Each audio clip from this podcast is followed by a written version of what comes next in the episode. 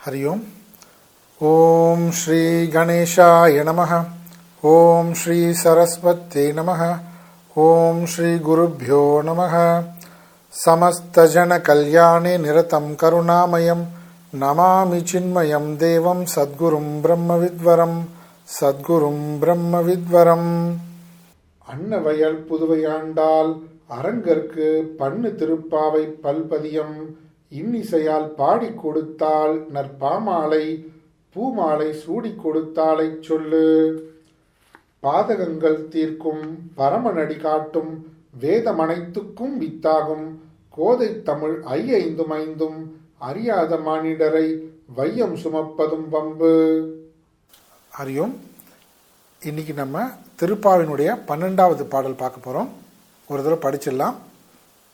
கனைத்திலம் கற்றருமை கன்று கிறங்கி நினைத்து முளை வழியே நின்று பால் சோர நனைத்திலம் சேராக்கும் நற்செல்வன் தங்காய் பனித்தலை வீழனின் வாசல் கடை பற்றி சினத்தினால் தென்னிலங்கை கோமானை செற்ற மனத்து கினி யானை பாடவும் நிவாய் திறவாய் இனி தான் எழுந்திராய். ஈதன்ன பேருறக்கம்?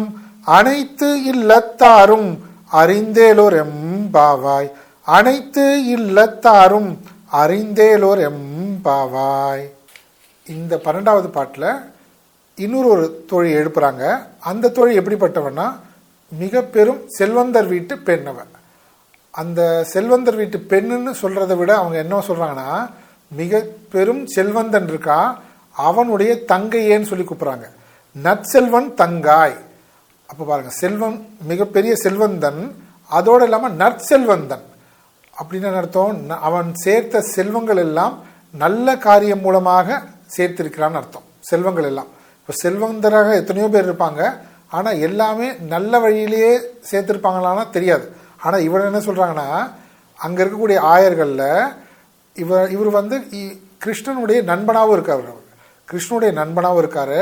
ஆனால் கிருஷ்ணன் இவரை நண்பனாக கருதினாலும் இவர் எப்படி நடந்துக்கிறார் கிருஷ்ணன்ட்டனா நான் கிருஷ்ணனுடைய தொண்டன் கிருஷ்ணனுடைய சேவகன். இந்த மாதிரி உயர்ந்த எண்ணத்தோட கிருஷ்ணன் கிட்ட படுகிறார். அதனால இவர் என்ன சொல்றாங்க? அவன் அந்த இந்த மனிதனிடம் இந்த கோபரிடம் இருக்கக்கூடிய அவருடைய உயர்ந்த குணத்தை குணத்தையே இங்க நற்செல்வனாகவும் சொல்கிறார்கள்னு ஒரு அர்த்தம் இருக்கு. உண்மையிலேயே அவன் மிக பெரும் செல்வந்தன். அதோடு சேர்த்து மிக உயர்ந்த குணங்கள் அந்த செல்வமும் அவன்கிட்ட இருக்கு. அப்படிப்பட்ட நற்செல்வனுடைய தங்காய் தங்கையே இப்போ உன்னுடைய வீட்டுக்கு நாங்கள் வந்திருக்கோமே இங்கே உன் வீடு என்ன நிலமையில இருக்கு தெரியுமா உனக்கு? இப்படின்னு சொல்கிறாங்க ஏன் என்ன வீடு என்ன நிலமையில இருக்கு? அப்படி பார்க்கும்போது ஆச்சரியமான விஷயம். கனைத்திலங்கற்றருமை கன்று கிறங்கி நினைத்து முளை வழியே நின்று பால் சோழ இது முடிவே இல்லை பாருங்க. அது போயிட்டே இருக்கு. நனைத்திலம் சேராக்கும். நீ எப்படிப்பட்ட நற்செல்வனுடைய தங்கை தெரியுமா? அப்போ அந்த செல்வந்தனுடைய வீடு எப்படிப்பட்டது? ஒரு மிகப்பெரிய பணக்காரர். வீடு எப்படி இருக்கும்? அப்படி நம்ம இந்த காலத்தில் யோசிச்சா வேற மாதிரி இருக்கும். அந்த காலத்தில் யோசிக்கும் போது எப்படி இருக்கு பாருங்க. இப்போ செல்வத்துக்கு எது அடையாளம் அந்த காலத்தில்? செல்வத்துக்கு அடையாளம் வந்து கால்நடைகள் தான். மாடு பசுமாடு ஆடுலாம் சொல்கிறோம் இல்லைங்களா? அந்த மாதிரி அதுதான் அந்த காலத்தில் பார்த்தீங்கன்னா மிக பெரும் செல்வத்துக்கு அடையாளமாக இருக்குது. இவர்கிட்ட எப்படி இருக்கா? கனைத்திலம் கற்றருமை கன்றுக்கு இறங்கி. அதாவது நம்ம நேத்தே பார்த்தோம் கற்று கற்றுனா வந்து கன்று. கன்று இளங்கன்று. அது போல எருமை. எருமையே வந்து இளமையான எருமை அது. அது அந்த கற்றெருமை தன்னுடைய கன்றுக்கு இறங்கி. தன்னுடைய கன்றுகள் வந்து அதுக்கு இறங்கி அதையும் நினைத்து நினைத்து நினைத்து ஏன்னா கன்றுகள் வந்து கொஞ்ச நேரம் தானே பால் கொடுப்பாங்க. முதல்ல மாட்டுக்கு கன்றை சா குடிக்க விடுவாங்க. அதுக்கப்புறம் கன்று போயிடும். ஆனாலும் இவங்கெல்லாம் பால் கறந்தும் வச்சாச்சு. இருந்தாலும் என்னன்னா இந்த மாட்டுக்கு அவ்வளவு வளமையான வளமுள்ள மாடு பால் சுரந்துட்டே இருக்குமா தன்னுடைய கன்றுகளை நினைத்து கொண்டே இருக்குமா. அந்த கன்றுக்கு நினைத்து நினைத்து நினைத்து இது பால் வந்து வழிந்து கொண்டே இருக்கான். கனைத்து இளங் கற்றருமை கன்றுக்கு இறங்கி நினைத்து கன்றை நினைத்து நினைத்து நினைத்து முளை வழியே நின்று பால் சுர அதனுடைய மடியிலிருந்து பால் கொட்டிகிட்டே இருக்கு. அப்படின்னா இ- இந்த பாலை பிடிச்சி வைக்கிறதுக்கு கூட அது நேரமே இல்லை. அவ்வளவு பத்தலை பாத்திரங்கள்லாம் பத்தலை விட்டுட்டாங்க. அவ்வளோ வளமை. அப்போ என்ன ஆகுது? நின்று பால் சோற நனைத்து இல்லம் சேராக்கும் அப்படின்னா அந்த மாட்டினுடைய இருக்கக்கூடிய பகுதிகள் இருக்கு இல்லையா? அந்த நிலப்பரப்பு. அதெல்லாம் வெள்ளப்பெருக்கு பால் வெள்ளம் உண்டாகி அதுக்கப்புறம் மண் வீடு தானே? அந்த மண் வீடுக்குள்ளேயும் பால் வந்து அந்த மாட்டு தொழுவம் அந்த வீட்டில் இருக்கக்கூடிய மாட்டு தொழுவம் பால் வெள்ளம் இப்போ நம்ம மழை பெஞ்சா பார்க்குறோம் இல்லைங்களா? தெரு ஃபுல்லாக வெள்ளம் வந்துடுது. அது அப்படியே வீட்டுக்குள்ளேயும் வந்துடுது. ஆனால் அந்த காலத்தில் இவங்க வச்சிருக்கிறது மண் வீடு. ஆனால் மிகப்பெரிய வீடு. ஆனால் அது மண் வீடு. அப்போ அந்த வீட்டுக்குள்ளேயும் சேராயிடுச்சு. வீட்டுக்குள்ளே பால் வெள்ளம் மண் வெளியிலையும் மண் இது எல்லாம் பால் வெள்ளம் அந்த வெள்ளத்திலேயே மாடுகள்லாம் நடமாடிட்டு இருக்கு அதனால சேராவே ஆயிடுச்சு. நினைத்து முளை வழியே நின்று பால் சோற நனைத்து இல்லம் சேராக்கும். அந்த பால் வெள்ளத்தினால நமக்கு தெரிஞ்சதெல்லாம் மழை வெள்ளம். அங்கே எத்தனை வளமான மாடுகள் இருந்தால் அது பால் வெள்ளமாகவே மாறி சேராயிடுச்சு. அப்படிப்பட்ட செல்வந்தன் வீட்டு செல்வந்தனுடைய தங்கையே இப்போ இப்பவும் அப்படிதான் இருக்கு. நாங்க வந்து நிக்கிறோம் ஒரே சேரு மழையே பெய்யலையே எங்கேருந்து சேர் வந்தது? அப்படின்னு பார்த்தா இது பால் பால் மழை மாடு பொழிந்த பால் மழை அதனால வந்த வெள்ளம்.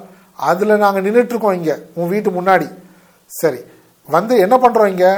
கீழே தான் வந்து பால் வெள்ளத்துல தண்ணி பால் வெள்ளத்துல நின்றுட்டு எங்கள் தலைக்கு மேலே என்ன இருக்கு? மார்கழி மாதம் தானே? பனித்தலை வீழ நின் வாசல் கடை பற்றி மேலே பார்த்தா பனி பனி அப்படியே பொழியுது அவங்க தலை மேலே. அப்படின்னா மேலே வந்து பனி வெள்ளம். பனியே வெள்ளம் மாதிரி இருக்குது கீழே பால் வெள்ளம் இருக்குது பனித்தலை வீழ நின் வாசல் கடை பற்றி உன்னுடைய வீட்டு வாசலில் அதை அங்கே அங்கே நின்று கொண்டு நாங்கள் என்ன பண்ணிகிட்ருக்கோம் உன்னை எழுப்புவதற்காக வந்திருக்கோம். ஆனால் நாங்கள் என்ன பண்ணிகிட்ருக்கோம் இப்போ? சினத்தினால் தென்னிலங்கை கோமானை செற்ற மனத்துக்கினியானை பாடவும் நீ வாய் தருவாய். அதாவது நாங்கள் ஒருவனை பற்றி அவனுடைய புகழை பற்றி பாடிட்டுருக்கோம். ஆனால் அது எல்லாத்தையும் கேட்டுட்டு நீ வாய் திறக்காமல் இருக்க. எதுவுமே கேட்காத போல. சரி அப்படி யாரை பற்றி பாடினாங்க அவங்க? சினத்தினால் தென்னிலங்கை கோமானை செற்ற. மனத்துக்கு இனியானை பத்தி. யாரை பத்தி பாடணும்னு கேட்குறியா மனதுக்கு இனியவனை பத்தி பாடணும். உடனே நம்ம என்ன நினைப்போம்? மனதுக்கு இனியவன்னா சரி கிருஷ்ணன் தான். ஏன்னா இப்ப கிருஷ்ண அவதாரம் தானே அங்க அந்த சமயத்துல கோபிகைகள் சமயத்துல. அதனால கிருஷ்ணனை பத்தி தான் ஆண்டாள் சொல்றா அப்படின்னு பார்த்தா மனத்துக்கு இனியானேன்னு சொன்னா இங்க கிருஷ்ணனை சொல்லலையா? ஏன் கிருஷ்ணன் மனத்துக்கு இனியான் இல்லையானா அவன் பெண்களோட பழகி பிரிஞ்சிருவானாம். அந்த பிரியா பிரிந்து பிரிந்து பிரிந்து விளையாடுவான். கொஞ்ச காலம் பழகுவான் திடீர்னு மறைஞ்சு போயிடுவான். அப்போ இவங்க என்ன பண்ணுவாங்க? அந்த கிருஷ்ணனுடைய பிரியா பிரிவினால மறுபடியும் மறுபடியும் அவங்களுக்கு துக்கம் ஏக்கத்திலே இருப்பாங்க. அப்படி அவன் எங்களுக்கெல்லாம் நம்மளை பிரிந்து பிரிந்து பிரிந்து கஷ்டம் கொடுக்கறதுனால அவன் அவங்க ஒன்றும் மனத்துக்கு இனியான் கிடையாதான். அப்போ யார் மனத்துக்கு இனியான்? யார் மனத்துக்கு இனியான்னா சீதையை பிரிந்து இருக்க முடியாத ராமன் எவ்வளவு அழுதார் எவ்வளவு துன்பத்திற்கு ஆளானார். அதனால இப்படி அந்த பெண்ணை பிடித்து க- மனைவியை பிரிந்து வாடுகின்ற கணவனான ராமன் தான் மனத்துக்கு இனியான்னு சொல்றாங்க கிருஷ்ணன் இல்லையாமா? மனத்துக்கு இனியானை சரி அவர் அந்த இப்படி தன்னிடம் இருந்து தன் மனைவியை பிரித்த ராவணனை என்ன பண்ணாரு? ராவணன் என்ன பண்ணாருன்னா சினத்தினால் தென்னிலங்கை கோமானை செற்ற அந்த ராவணனை இலங்கைக்கே சென்று கொன்று விட்டார். கொன்றார் இல்லையா? தென்னிலங்கை கோமானை செற்ற மனத்துக்கினியானை பாடவும். அப்படின்னு என்ன அர்த்தம்னா இங்க ராமன் வந்து என்னன்னு கேட்டிங்கன்னா மனத்துக்கினியான்னு சொல்றாங்க இல்லையா? நம்ம இவங்க இவங்களோட நிலையிலேருந்து பார்க்கும்போது நம்ம கிருஷ்ணனோட ஒப்பிட்டோம். சரி பெண்ணை பிரிந்து சீதையை பிரிந்து எவ்வளவு துன்பப்பட்டான்? அதனால அவன் தான் மனத்துக்கினியான் அதனால மட்டுமா? அதனால இல்லை. ராமர் அவதாரம் எடுத்த பின்பு எப்படின்னா தசரதற்கு உயிர் போன்றவர். கைகை கௌசல்யா தேவி. எல்லாருமே அவர் மேல அவ்வளவு அன்பு. கைகை கூட ராமன் மேலனா அவ்வளவு அன்பு. பரதன் கேட்கவே வேண்டாம். அந்த ராமரை வந்து தன்னுடைய தந்தையாகவே கருதினான். தசரதரை விட உயர்ந்த ஸ்தானத்தை கொடுத்து வச்சிருந்தான் பரதன். லக்ஷ்மணனும் அதே போல. ராமனை விட்டு பிரிந்தே இருக்க முடியாது. இப்படி ராமர் அவதாரம் செய்த அந்த வீட்டில் குடும்பத்தில் எல்லோருமே அவ்வளவு பிரியமாக இருந்தாங்க ராமர்கிட்ட. ஏன்? அவர் மனத்துக்கு இனியனாக இருந்தனால எல்லாருடைய மனதுக்கும் சந்தோஷத்தை கொடுத்தார் அவர். அதனால் இப்போது ஒரு வீட்லேயே எத்தனை பேருக்கு அவங்க வீட்டில் இருக்கிற பசங்களையோ பெண்களையோ பிடிக்குது? அது எப்போ அது வீட்டில் இருக்கா? எப்போ பாரு ஏதாவது வம்பு. இப்படிதான் சொல்கிறாங்க ஆனால் பாருங்க முதல்ல குடும்பத்தில். குடும்பத்தில் அவ்வளவு பாசம் ராமன் மேலே. அவ்வளவு இனிமையாக ராமன் நடந்து கொண்டதால். சரி இப்போது வெறும் குடும்பத்துக்கு மட்டும்தானா? அப்படியா? ஊருக்கு? ஊருக்குன்னா அந்த அயோத்தி மக்கள். அந்த அயோத்தி மக்களை ராமர் வந்து தன் குருகுலம் போகும்போது வரும்போது படிக்கும் பொழுதே விசாரிப்பாராம். எப்படி இருக்கீங்க? உங்களுடைய வீட்டில் எல்லாரும் சௌக்கியமா? உங்க குழந்தைங்க எப்படி படிப்பு நல்லா படிக்கிறாங்களா? வியாதி இல்லையே? இப்படியெல்லாம் கேட்பாராம். ஏ- இவரே ஏதோ பெருசா வளர்ந்தவர் மாதிரி. ஆனால் இவரே ஸ்கூல் குரு- குருகுலம் தானே போயிட்டு இருக்காரு ஸ்கூல் போற வயசு. அப்பவே தேர்லேருந்து இறங்கி அந்த மக்களிடத்து சாதாரண மக்களிடத்து இவர் இவ்வளோ இனிமையாக பழகுவார். அந்த மக்களும் என்ன பண்ணுவாங்க? இவர் பேசுறத இவர் காட்டுற அன்புல அவ்வளவு சந்தோஷம். அந்த சந்தோஷத்தை பட்டு உன்னுடைய ஆட்சியில் எங்களுக்கு என்ன குறை இருக்க போகுது? நீ தான் காலகாலமாக எங்களை ஆள வேண்டும்னு. தசரதான் உண்மையிலேயே அரசாள்வது. ஆனால் ராமன் இப்பொழுதே அரசாள்வது போல அவங்களுக்கு அவ்வளவு சந்தோஷம். உன்னுடைய ஆட்சியில் எங்களுக்கு எந்த குறையும் இல்லை அப்படின்னு அங்கே இருக்கக்கூடிய ம- மக்களுக்கும் மனத்துக்கு இனியான். மக்களுக்கும் சந்தோஷத்தை இனிமையை கொடுப்பவர். இப்போது இந்த மக்கள் மட்டுமா அப்படின்னா மக்கள் மட்டும் இல்லை நாட்டில் நகர மக்கள் மட்டும் கிடையாது. இந்த நகரத்தை விட்டு காட்டில் வாழக்கூடிய குகன் போன்ற நம்ம சொல்லுவோம் இல்லையா ட்ரைபல்ஸ் அப்படி சொல்றோம் பாருங்க. அந்த மாதிரி காட்டில் வாழக்கூடிய குகன் அந்த குகனையும் சமமாக சரிக்கு சமமாக நீ என்னுடைய நண்பன் நீ என்னுடைய சகோதரன் அப்படின்னு ஏற்றுக்கொள்கின்றார். அந்த அளவுக்கு குகனுக்கும் அவ்வளவு சந்தோஷத்தை கொடுத்தவர். அப்புறம் சுக்ரீவன். குகன் கூட மனிதனம் தானே? குகன் ஆனால் சுக்ரீவன் சுக்ரீவன் வந்து வானரம். மனிதன் இனமும் கூட கிடையாது. ஆனால் வானரம் தானே? அந்த சுக்ரீவனுக்கும் அடைக்கலம் கொடுத்தார். நட்பேற்படுத்தி கொண்டார். அவனுக்கும் சந்தோஷத்தை கொடுத்தார். இதுக்கு இதெல்லாம் பத்தாதுன்னு ராவணனுடைய தம்பி அரக்கர் குளத்தில் வந்த விபீஷ்ணன் அவனையும் என்ன பண்றார்? ராமர் ஏற்றுக்கொண்டார். அப்படின்னா எந்த விதமான பாரபட்சமும் பார்க்காம எல்லோருடைய மனதுக்குமே சந்தோஷத்தையே கொடுத்து கொண்டிருப்பவர் ராமர். விபீஷ்ணோட மட்டும் இல்லாமல் பறவை இனம் பறவை வானர இனம் பார்த்தோம் பறவை இனம் ஜட்டாயு. ஜட்டாயுக்கு எந்த அளவுக்கு ராமர் மேலே பிரியம் இருந்தா ராமர் நினைத்தாலே எவ்வளோ சந்தோஷம் இருந்தா அவர் ராமருக்காக சீதைக்காக தன்னுடைய உயிரே கொடுத்துருப்பார் ராவணனை எதிர்த்து. இது போன்று சொல்லிட்டே போகலாம். வாலி வாலி எடுத்துட்டா ராமர் தான் தன்னுடைய அம்புனால வாலி மேலே அம்பை எய்து வாலியை கொன்றார். ஆனால் அந்த வாலியை என்ன பண்ணார்? இறக்கும்போது தன்னுடைய மகன் அங்கதனை ராமர் கையில் ஒப்படைச்சார். நீ தான் என்னுடைய மகனுக்கு பொறுப்புன்னு சொல்லிட்டு. அப்படி வாலி கூட ராமபிரானு ராமபிரான் எடுத்து அவ்வளவு அன்பு செலுத்தினார். அந்த அளவுக்கு வாலிக்கும் இன்பத்தை கொடுத்தவர் ராமர். மனத்து இப்- இது போல ராமர் எடுத்துக்கொண்டா சொல்லிட்டே போலாம். ஏன்னா எஸ்மின் சர்வே ரமந்தே. எல்லோரும் எதில் ரமிக்கின்றார்களோ அந்த எல்லோருக்கும் ஆனந்தம் கொடுக்கின்ற பரமாத்ம ஸ்வரூபம் தான் இந்த ராமர். நமக்கு இப்போ ஒரு கேள்வி வரலாம். எல்லாருக்கும் ராமர் வந்து சந்தோஷத்தை கொடுத்தார் ஆனந்தத்தை கொடுத்தார். மனத்துக்கு இனியான்னு சொல்கிறோம் ஆனால் எங்களுக்கு இந்த துக்கங்கள் வாழ்க்கையில் தொடர்ந்து ஏதோ ஒன்று மாற்றி ஒன்று மாற்றி ஒன்று தடை வந்துட்டே இருக்கே. அதுக்கு என்ன பண்ணுறது அப்படின்னு கேட்டாக்க இங்கே பாருங்க இதே மாதிரி தான் ஹனுமான். ஹனுமான் வந்து இலங்கைக்கு கடலை தாண்டி போகிறார் போகும்போது பார்த்தா ஒவ்வொன்றா தடையாக வந்திருக்கு. யாரெல்லாம் தடையாக வந்தா? முதல்ல வந்து மைனாகமலை அப்புறம் சுரசா அதுக்கப்புறம் அங்காரதாரை. இப்படியே ஒவ்வொரு தடையாக வந்துட்டுருக்கு. அப்போது ஹனுமான் யோசிக்கிறார் என்னடா அது ஒவ்வொருத்தருக்கும் ஒவ்வொன்றா ஒவ்வொன்றா ஒன்றா தடையாக வந்திருக்கே. எப்போ நான் இந்த கடலை தாண்டி போகிறது எப்போ நான் ராமகாரியத்தை போய் சாதிப்பது. ராமருடைய காரியம் என்ன? சீதையை தேடி கண்டுபிடிக்கணும். அதை நான் எப்படி போய் நான் நிறைவேற்றுவது அப்படின்னு யோசித்தவருக்கு டக்குன்னு ஒரு எண்ணம் வந்தது. அதை அழகாக தனக்கு தானே ஞாபகப்படுத்திக்கிறார். அவர் மறந்தார்னு சொல்லக்கூடாது. நமக்காக. என்ன சொல்கிறாரு அது? ஊரு கடிது ஊருவன ஊரில் அறம் உண்ணா தேரல் இல் அறக்கற்புரி தீமை அவை தீர ஏறும் வகை எங்குள்ளது? ராமா என எல்லாம் மாறும். அதின் மாறு பிரிது இல் என வலித்தான். அதாவது என்ன சொல்கிறாருன்னா ஊரு கடிது ஊருவன ஒன்று ஒன்றா ஊறி ஊறினா தொடர்ந்து தொடர்ச்சியாக இந்த தீமைகள் அறக்கற் புரிகின்ற தீமைகள் நம்ம நமக்கு ஏற்பட்டு கொண்டே இருக்கு. இப்படி ஒவ்வொரு தடைகளாக சந்தித்து கொண்டே இருந்து போராடிட்டே இருக்கிறது தான் வாழ்க்கையா? அப்படி கேட்போம்ல நம்ம. அது மாதிரி இந்த தொடர் பிரச்சனையிலேருந்து எப்படி நம்ம தப்பிக்கிறது? இப்படி என்ன அதுக்கு என்ன தான் வழி சொல்யூஷன் அப்படின்னு கேட்டா ஹனுமானே சொல்றாரு ராமா என எல்லாம் மாறும் அதின் மாறியில்.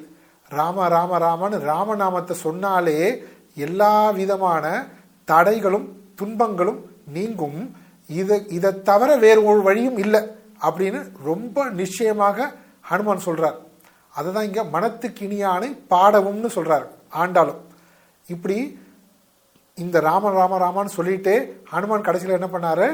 தன்னுடைய எந்த அதுக்கப்புறம் எந்த தடையும் இல்லாமல் கடலை தாண்டி அங்கே இலங்கைக்கு போய் சேர்ந்து சீதையை கண்டுபிடிச்சார். அவருக்கு அவ்வளவு சந்தோஷம். ராமான்னு சொன்னாலே ஹனுமானுக்கும் அவ்வளவு ஆனந்தம். தன்னுடைய வாழ்க்கை முழுவதுமே ராமனுக்கு சேவை செய்வதற்காகவே பிறந்தவர் ஹனுமான். அவருக்கும் ஆனந்தத்தை கொடுத்தவர் இந்த ராமர்.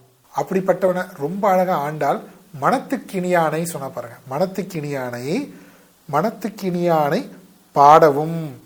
இப்போ இதுக்கு நேர் எதிர்க்க பாருங்கள் இதுக்கு நேர் எதிர் யார்? ராவணன். ராவணன் என்ன பண்ணுறான் பாருங்க? ராவணன் எல்லோருக்கும் துன்பத்தையே கொடுத்தான். எல்லோருக்கும். ரிஷிகளுக்கு முனிவர்களுக்கு அப்புறம் சீதை ஒரு இன்னொருத்தருடைய மனைவி. அதுபோல் பல பெண்கள். எல்லாருக்கும் துன்பம். எல்லாருக்குமே துன்பம். தன்னுடைய குலத்துக்கே துன்பம். அவனால தான் போர். அவனுடைய சுயநலத்தினால போர். அவனுடைய குலமே அழிய போகுது எல்லாம் க- அழ அழறாங்க. அவங்களுடைய அந்த அரக்கருடைய மனைவி எல்லாம். ஆனால் அவனுக்கு அதை பற்றிலாம் அக்கறையே கிடையாது. கும்பகரணன்னு எடுத்து சொல்கிறான் தன்னுடைய மகன்களை ஒவ்வொருத்தராக பழி கொடுக்குறான். அப்போ கூட அவனுக்கு கவலையே கிடையாது. எல்லோரையும் அழ வைத்து எல்லோருடைய அழிவுக்கும் காரணமாக இருக்கின்றவன் ராவணன். நேர் எதிர்பாருங்க. ஆனால் ராமன் எப்படி? தான் அனைவருக்கும் சந்தோஷத்தையே இனிமையே கொடுப்பவர். மனத்துக்கு இனியானை பாடவும் வாய் திறவாய். இப்போ நம்ம ராவணனை பற்றி பார்த்தோம். இந்த ராவணன் சொல்லும் பொழுது பத்து தலைகள். இந்த பத்து தலைகள் எதை குறிக்கிறதுன்னு பார்த்தீங்கன்னா நம்ம பத்து இந்திரியங்கள். ஐந்து ஞானேந்திரியங்கள் ஐந்து கர்மேந்திரியங்கள். இந்த ஐந்து ஐந்து ஐந்து பத்து இந்திரியங்கள் இருக்கு இல்லையா? இந்த பத்து இந்திரியங்களும் என்ன பண்ணுகிறது? இந்த உலகத்தை நோக்கி வெளிமுகப்பட்டு இந்த உலக பொருட்கள் அனுபவங்கள் அதை பெற்று அதன் மூலமாக தான் நமக்கு ஏதோ சுகம் கொடுப்பது போல வெளியில போயிட்டு இருக்கு ஆனா உண்மையிலேயே அது சுகமான்னு பார்த்தா உண்மையிலேயே அது நிலைத்த இன்பமான்னு பார்த்தா அது நிலைத்த இன்பமே கிடையாது. அந்த சுகத்தை பெறுவதற்கும் அந்த இன்பத்தை பெறுவதற்கும் நாம பெரும் போராட்டம். அந்த இன்பத்தை பெ- பெறும் பொழுதும் இது நிலைத்திருக்குமான ஒரு பயம். அது போன உடனே மறுபடியும் துக்கம். இப்படி பார்த்தா இந்த இந்திரிய சுகங்கள் மூலமாக என்ன பண்ணுறோம்னு கேட்டிங்கன்னா நிலைத்த இன்பம் என்பது கிடையாது. மாறிக்கொண்டே இருப்பதனால அது உண்மையிலேயே துக்கம்தான். அப்போது என்ன பண்ணும்? இப்படி வெளிமுகப்படுகின்ற இந்த பத்து இந்திரியங்களையும் நாம் என்ன பண்ணணும்? வெல்ல வேண்டும் ஜெயிக்க வேண்டும். அதை கொல்ல வேண்டும். ராவணன். கொல்ல வேண்டும்னு என்ன அர்த்தம்? அது அப்படியே இந்திரியங்களெல்லாம் வெட்டி வெட்டி போடுறதில்ல. அதை என்ன பண்ணணும் இப்போது அதை அதனுடைய வெளிமுகப்பட்ட தன்மையை நீக்க வேண்டும். அதுதான். அந்த வெளிமுகப்பட்ட தன்மையை நீக்குவதற்கு நீக்கிவிட்டால் அது உள்முகப்பட்டுவிடும். உள்முகப்பட்டா உள்ள யார் இருக்கா? ஆத்மாராமன் உள்ள நம்மளுடைய சச்சித் ஆனந்த ஸ்வரூபம் மெய்ப்பொருள் தத்துவம் பரமாத்மா. அந்த ராமன் ஆத்மாராமன் உள்ள இருக்கார். எதனால? எதனுடைய ஒரு நிழல் போன்ற இன்பம். நம்ம எல்லா இன்பமும் இந்த ஆத்மாவினுடைய ஒரு துளி நிழல் போன்ற இளமம் தான். இதோடைய ரிஃப்ளெக்ஷன் தானா? எல்லா பொருட்கள்லேருந்தும் எல்லா புலனின்பங்கள் கூட. என்னன்னு கேட்டிங்கன்னா இந்த ஆத்மஸ்வரூபத்தினுடைய ஒரு துளி நிழல் போன்ற இன்பம் தான் அப்படின்னு சொல்கிறாங்க அதனால் இப்போ நம்ம என்ன பார்த்தோம் நம்ம? ராவணன் பத்து இந்திரியங்கள். அந்த பத்து இந்திரியங்களும் வெளிமுகப்பட்டு தானும் மற்றவர்களுக்கும் தனக்கும் துன்பம் மற்றவர்களுக்கும் துன்பம். இப்படியே போயிட்டுருக்கு. இதை என்ன பண்ணும்? இந்த தன்மையை அழிக்க வேண்டும். அப்படின்னா வெளியில் இருக்கக்கூடியது நிலைத்த இன்பம் இல்லை.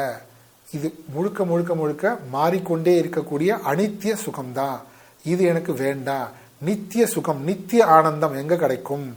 அப்போது அந்த நித்திய ஆனந்தம் நமக்குள்ளே இருக்கக்கூடிய ஆத்ம ஆனந்தம் தான் அதுதான் இந்த ராமன். அதுதான் இங்கே எல்லோருக்கும் மனத்துக்கினியான் எல்லோருடைய இந்த ஒரு எறும்புலேருந்து ஆரம்பிச்சு மனிதன் வரைக்கும் யாரெல்லாம் இன்பம் அனுபவிக்கிறாங்களோ அது எங்க? இந்த ஆத்மானந்தத்தினுடைய பிரதிபிம்பம் தான் ரிஃப்ளெக்ஷன் தான். அதை தான் சொல்ல வந்தாங்க. அப்படிப்பட்ட மனத்துக்கினியானை பாடவும் நீ வாய் திறவாய் இப்போ என்ன சொல்றாங்கன்னா நம்ம பார்த்தோம் பாருங்களேன் முதல்ல முழு ராமாயணமும் நாங்கள் சொல்லிட்டோம். ராமாவதாரத்தை முழுவதுமாக ராமாயணமே நாங்கள் முழுக்க பாடிட்டோம். இப்படி ஒரு அர்த்தம். இன்னமும் நீ தூங்கிட்டு இருக்கியா? இப்படி. அப்புறம் மனத்துக்கினியா ராமநாம ஜெபம். அதையே செய்து கொண்டிருக்கோம். சத்தமா ராமனுடைய கீர்த்தனையே பாடிட்டு இருக்கோம். இன்னமும் நீ தூங்கிட்டு இருக்கியா? மனத்துக்கினியானை பாடவும் நீ வாய்த்திரவாய் இனித்தான் எழுந்திராய் இப்போ இனிமே கூட நீ எழுந்துக்க மாட்டேன் முழு ராமாயணமே பாடி முடிச்சிட்டோமே. இனித்தான் எழுந்திராய். ஈதன்ன பேருறக்கம் இப்பேற்பட்ட பெருந்தூக்கம் யாருக்குமே நான் எங்கேயுமே பார்த்ததில்ல. இப்- இப்படியா தூங்குவாங்க? அனைத்தில்லத்தாரும் அறிந்தேலோர் எம்பாவாய் இதுக்கும் ரெண்டு விதமான நம்ம பொருள் எடுத்துக்கலாம். அனைத்து இல்லத்தாரும்னா அனைத்து இல்லத்தாரும் அறிந்து.